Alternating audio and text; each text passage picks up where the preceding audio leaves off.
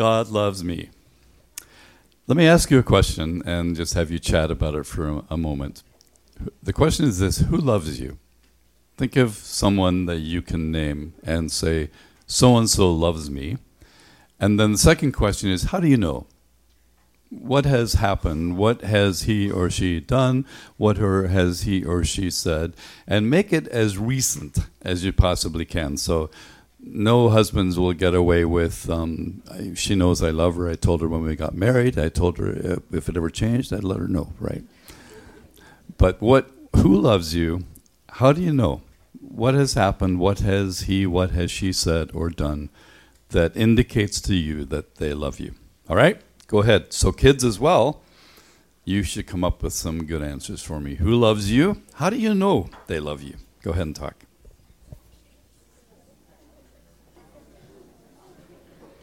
All right, let's hear some answers. So just call out and I will try to repeat what I hear. So tell me, who loves you? What's the answer to that question for a few people? Who loves you? Yes. You gonna give me an answer? Your mom and dad love you. How do you know? Come and tell us how you know. Mom and dad on the spot here, right? How do you know your mom and dad love you? Um, they play with me. Um, when I'm sad, they give me snuggles. That's the right answer right there. Good. Good. Who else? Who loves you? Yes. Is it the same answer? Yeah. Okay. Someone else. There's only there are only two boys in this whole room who have someone that loves them. That's terrible. Nobody loves you, people? Who loves you? Yes. Good. You know, Mika knows his mother loves him because she's always concerned about whether he's being good over here, thousands of miles away from home. Good. Someone else who loves you. Come on, let's have a spouse somewhere in here. Mary, is that your answer? Well, yeah. No. Misfire on that one. Who loves you, Mary? Does love me. You're going to say who? Grandchildren. You're, yeah, okay. They run to the door. Yep. If you're having a bad day, if you have grandkids, they can fix that in a moment, right? Good. Who else has someone who loves you? Before we turn this into a therapy session and try to deal with the fact that we don't have anyone who loves us. Sylvie. Whoa. Sylvie thinks, knows her husband. Of course, there's a slip there. Her husband loves her because he listens while she's complaining. Like, that's a double credit, right? He listens, but listens while she's complaining. Very good. Tell your husband kudos from all of us here. Who else has someone who loves you? Yes? My husband loves me. I know because he laughs. My husband loves me. I know because he laughs with me. Good. Not at. Maybe at as well, but certainly with. No, not at. Good. Laughter's a good signal, isn't it? That if you can laugh together, you may be okay. Maybe somebody loves you if you're able to have a good laugh together. Someone else who loves you, and how do you know? Yes? My husband loves me, my daughter loves me, because uh, all through the good and the bad. Because? Because when it's the good or the bad, they're always here for me. Okay. Thanks, Luea. So, yep. So, husband and kids, you do love her? Yep. Oh, she's right? Okay, good. Just checking. Good stuff. So, yes. I love cats. Cats. Why? Because I love my cats and it's so much at work. Okay. Thanks, Stuart. Does anybody here love you? Yeah, everybody loves you. Who loves you? Who, who loves you here? Everybody loves you. Ah, yeah. The Ferguses certainly do, and so do the rest of us. Yeah.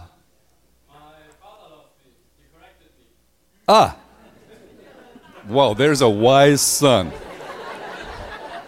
This is recorded if you want to send the link to your father. Very good. The question, does God love us? Yes.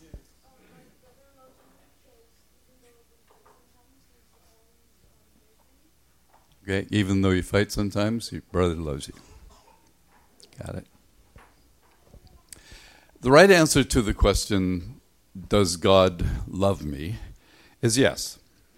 Uh, and what we want to do this morning is just confirm that, because um, if we confirm it with the answer yes, the follow-up question really is, um, why does it turn out that he doesn't do something that I think he could do if he really loved me? So it, it comes down to sort of the, the personal question, does God love me? You know, does he love me personally and individually? Or does God just sort of generally love the world? We're, we know that that's true from, from John three sixteen. God loved the world so much. But does he love sort of a nameless crowd? Or does he actually love the individuals? Does he love me individually? And does he love me personally? Um, so we need to, to, to square that away and agree that he does, or challenge it and say, no, I don't think he does. I think he has sort of a corporate love affair with the world, that as long as I'm one of the crowd that have signed on, yeah, I can claim he loves me. Well, does he love me? Does he know me? Does he know me personally and individually? Does he know you personally and individually? Does he know your name? Does he know your middle name? Does he know those things?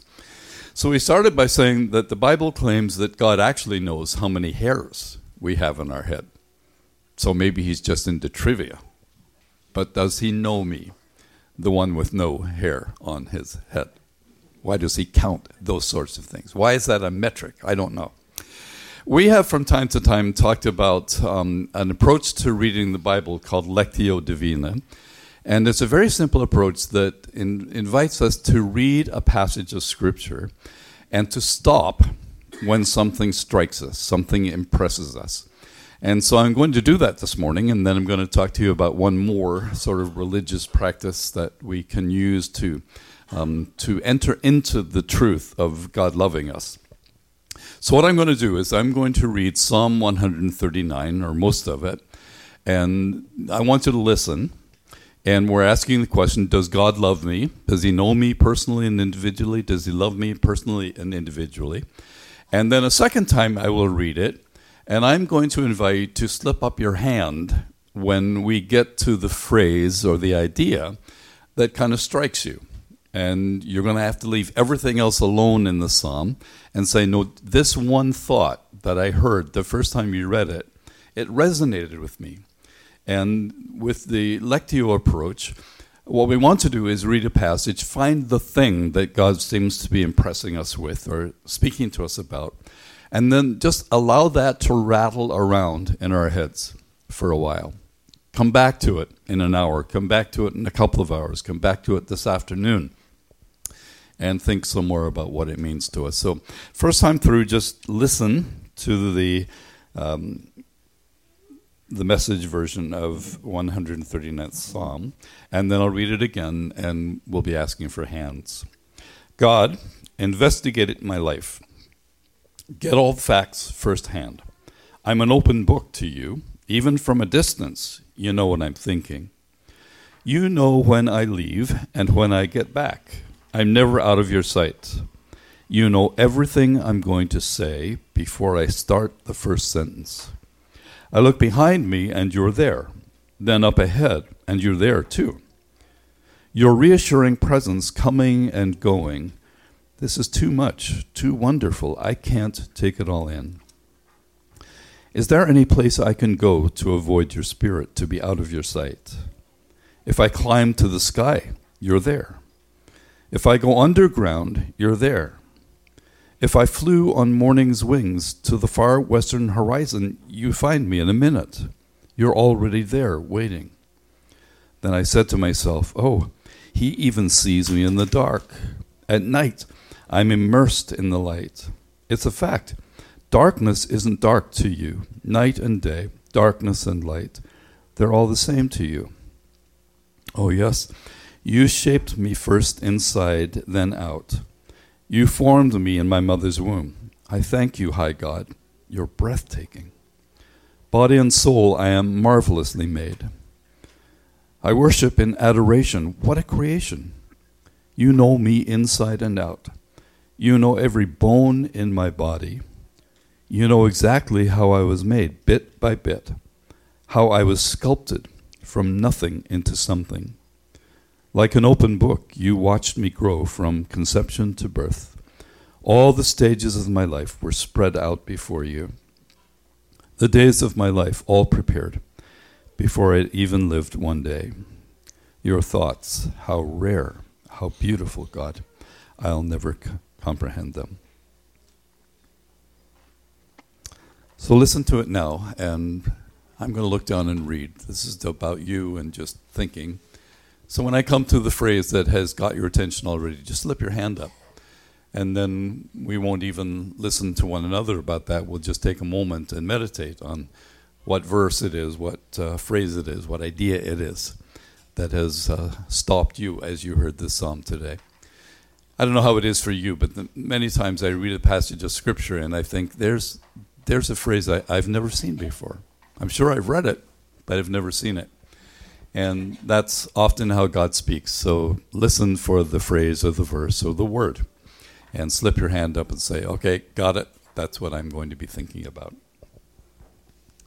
God, investigate my life. Get all the facts firsthand. I'm an open book to you.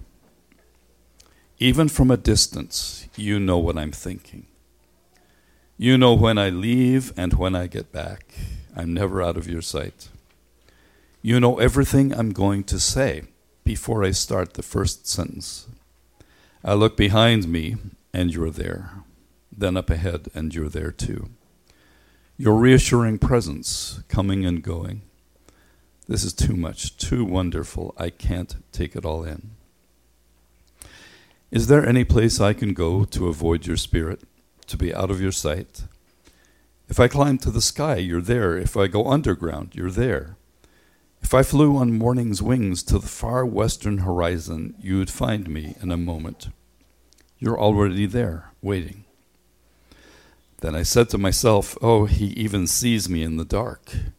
At night, I'm immersed in the light. It's a fact. Darkness isn't dark to you. Night and day, darkness and light, they're all the same to you. Oh yes, you shaped me from the inside and out. You formed me in my mother's womb. I thank you, high God. You're breathtaking. Body and soul, I am marvelously made. I worship in adoration. What a creation. You know me inside and out. You know every bone in my body. You know exactly how I was made, bit by bit. How I was sculpted from nothing into something.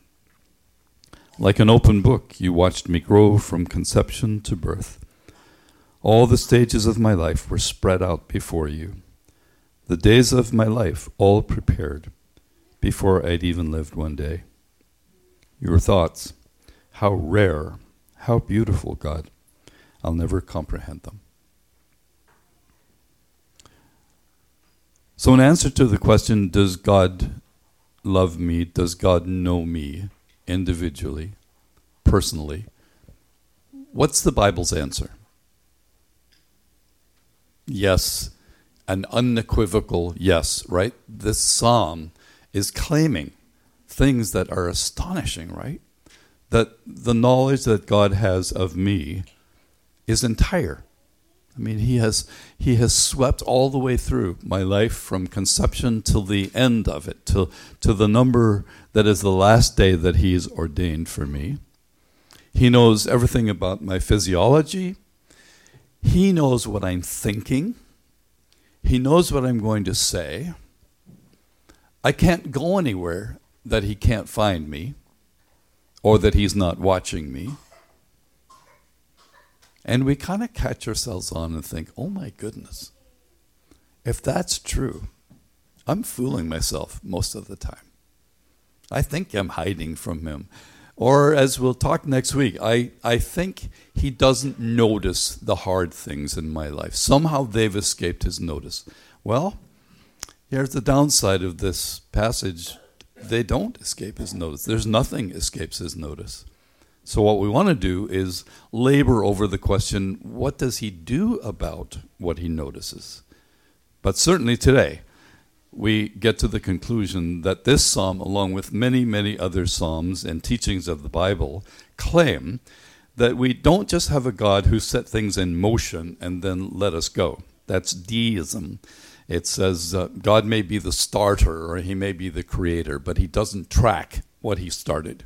That's not what the Bible says. The Bible says, oh my goodness, here's David, the poet, the songwriter, the musician, and as he thinks about everything about his relationship with God, he says, it's, it's amazing. It is too wonderful to try to comprehend all of the things that are true about God's love for me, his care for me, his knowledge of me personally and individually.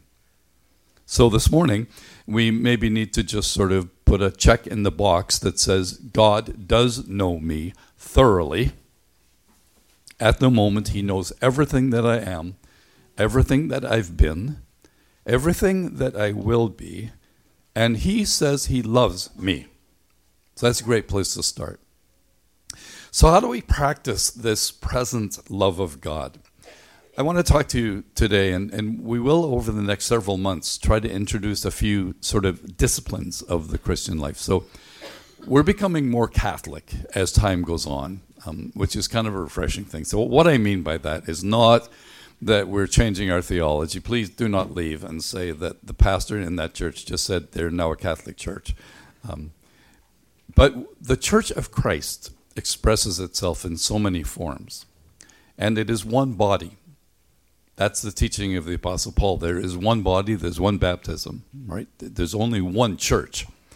And so it expresses itself in a variety of ways.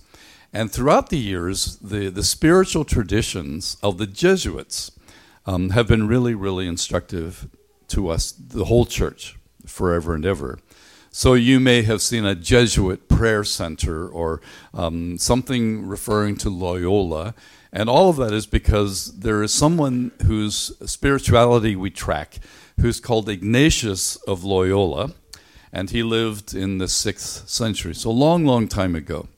And this guy is fascinating. If if you want to do a study of a, of a character that is pretty engaging, and it's kind of along the lines of what we talked about last week, right? What happened, we said there was a time when we all of a sudden knew that it was true, that Jesus is Savior and Lord, and that would change everything for us. We either grew to commit ourselves to that, or we realized that one time. So Ignatius realized it well into his twenties or thirties. He was a soldier. He was a brave soldier. In fact, the legend around Ignatius of Loyola, before he was called that, was that he used to leave his tunic open, sort of agape, so that people could see his tight-fitting vest around his sword, and he was prone to pick a fight wherever there was one to be had. He had a brother that was a priest, and the two of them got into trouble. They got into legal trouble. They got into trouble with the police. Then this guy, Ignatius, um, who, who was one of the bravest characters you could ever imagine, honestly brave. Um, we don't understand all of the fighting that was going on. It was Italians, it was Spanish people. But anyway, Ignatius was in the middle of it, and he took a cannonball to the leg, right? Who's up for taking a cannonball to the leg? I've threatened people before that it's possible for you to run through a wall, but nobody has wanted to test me out on that. Would anybody take a cannonball to the leg? Some police officer here, would you take a cannonball to the leg? No, no, sir. The other guy would take something else to the, somewhere else, right? Ignatius, his leg was almost entirely mangled. When they fixed it, Um, most of his leg was still poking out somewhere near his knee. and his leg f- formed up way shorter than the other. So he made a, a routine and, and a contraption that was kind of like being in traction. He hung a cannonball weight on his leg to try to stretch it back out into form. And for months and months and months and months and months, he recuperated. While he recuperated, he came to believe the story of Christ. So this is not, um, you know, this is not a religious person who is just very fanciful and just living in his head. This is a guy who took a cannonball to the leg, thank you very much, lived, was actually carried by his enemies back home because they had enough respect for him that if he was going to take that and still survive, he he was due some some honor. So Ignatius trusted in Jesus. And he began to read the Bible. He began to read religious articles. And he began the movement known as the Order of Jesus, the Jesuits. And Ignatian spirituality has, has come along with us now to inform many of the things that we practice as followers of Christ. The one that I want to talk about today is called the Prayer of Examen. And it's a very simple prayer. But it's a way that uh, when we put it into practice, it calls to mind regularly the fact that God's loving presence is near us. So what happens to us, what happens to me, and I'm sure to many of you, is we, we get these things when we're in church. We, we get that God loves us and that he knows us individually and personally. But then we go back out to work or to home or whatever it is, and we're not quite sure how to make the connection. And so the daily examine is a way for us to make the connection. It has five components, and they generally show up something like this. So this is usually something that a person would practice at the end of the day, although you could choose any time to do this. But perhaps at the end of the day, it lends itself more fully to this. This is about a ten or fifteen minute exercise, maybe longer, maybe much, much longer. But it begins with this, an acknowledgement of God's loving presence. So that's a, a prayer of faith that says, I am here in this space. I am here in this moment. Father, to acknowledge your loving presence. So Psalm one thirty-nine confirms that you are lovingly present in my life. You're lovingly present with me and near me.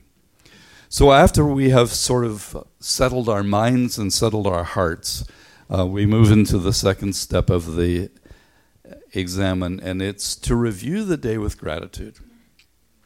Simply, whether it's lying in bed or in your quiet place or your quiet chair or as you're walking, whatever, it's to look back over the day and to review the day with gratitude. To be people of thanks and say, the God who created everything that there is, everything that there ever will be, um, he is lovingly present with me. And as I look back over this day, here are some things that I am grateful for. I'm grateful for my family. Grateful for my job. Grateful for school. Grateful for food. I'm grateful that I have place to live. Grateful for my friends, and particularly grateful for my one friend who took me out for coffee today, and it was just really refreshing, and I'm very grateful for that. So in what ways was the day that has just passed a day for which I should give gratitude? The Bible tells us we should be always giving thanks. So we ought to be, perhaps above anything else, thankful people. So we begin this discipline by acknowledging God's loving present presence. And then we find things in the day for which to give him gratitude. Then these are two words that one particular Jesuit um, mentor uses that, that caught me and helped me to think hard. The step is to recognize a consolation and a desolation. What's the difference? Well, a consolation is to say, in the day that I have just lived, this particular thing was a consolation to me. This was a grace to me. This was a way in which God's faithful presence was welcomed to me. And maybe of five or six or ten things that I'm grateful for, boy, the thing that made an impact on my heart and soul was this consolation. And then the harder part of this is to say, in the day that has just passed, here was the greatest desolation. Here is the way in which God's faithful presence, God's loving presence, either wasn't welcomed by me or by others around me or by my situation. Um, it's something that tugs at my heart and, and says that that was hard. That part of today was a hard thing. Maybe it's relational. Maybe it's that today, boy, that conversation did not go well with that person. Or maybe it's um, an appointment that you had to keep and you thought the appointment would go one way and it went absolutely the other way. And, and you think, well, I, I feel desolate in some way. I mean, it, it, it feels as though there's been an assault on my soul in, in that moment of desolation. So the, the, there would be easier ways to characterize these things, but I love the way that writer pitches them. It says, there are things that are a consolation. They console me. And there are things that bring me distress. They are the desolation. And then because of that, the practice of the prayer of examen says, here is the desolation into which I need to pray. So maybe it was a relationship and it did not take a good turn today. Maybe you had hoped that it might go one way, and it just definitely didn't. So what are you going to do? Well, out of the desolation, with God's loving presence, you might say, okay, I, I'm going to take that point of desolation by the horns. I'm not going to let today become tomorrow and the next day without talking into and praying into that desolation.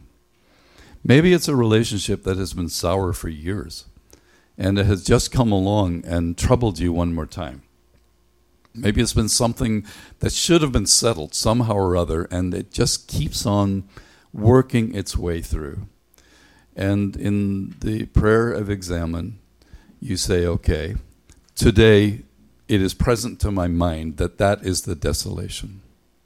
I'm going to pray into that. And I'm going to look with hope into tomorrow.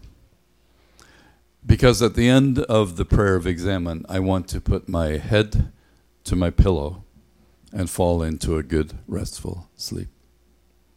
If there's something that is troubling me, um, getting to sleep is going to be my own worst enemy. If something begins to stir in my life through the examen, um, it may inspire hope that tomorrow there's going to be an opportunity, and that maybe when I'm talking about the consolation of tomorrow, it might be that that particular thing that was a desolation yesterday is now a consolation. Because I have tried to live my life as an examined life, not just try to get through today, because that's the best we can hope for. Try to make it till tomorrow. To say, no, every day is a gift from God, and God's loving presence is real in today's day. So, what am I grateful for? What was just given that that's something to be thankful for? What was perhaps the most powerful consolation that came across my path? And then what was the most difficult desolation? And Father, am I willing to press into you with that desolation and tomorrow do something about it? I promise I will. Give me the grace and give me the strength tomorrow. Does God know me? Does God love me? Individually, personally, I thank you, high God, you're breathtaking. Body and soul, I am marvelously made. I worship in adoration. What a creation. School's back. go for a walk and walk past the playground. The squeals and the laughing. Somebody's in the middle of all of that. You know who it is? It's God. His loving presence is real among those children, in their playing, in their innocence, in their physical activity. Um, because God made a human family whom he loves, among whom he exerts his loving presence. And we do well to be attentive, and this discipline perhaps is a way that we can be sure that we don't let us a day slip by without finding gratitude, without finding consolation, and then desolation that gets changed.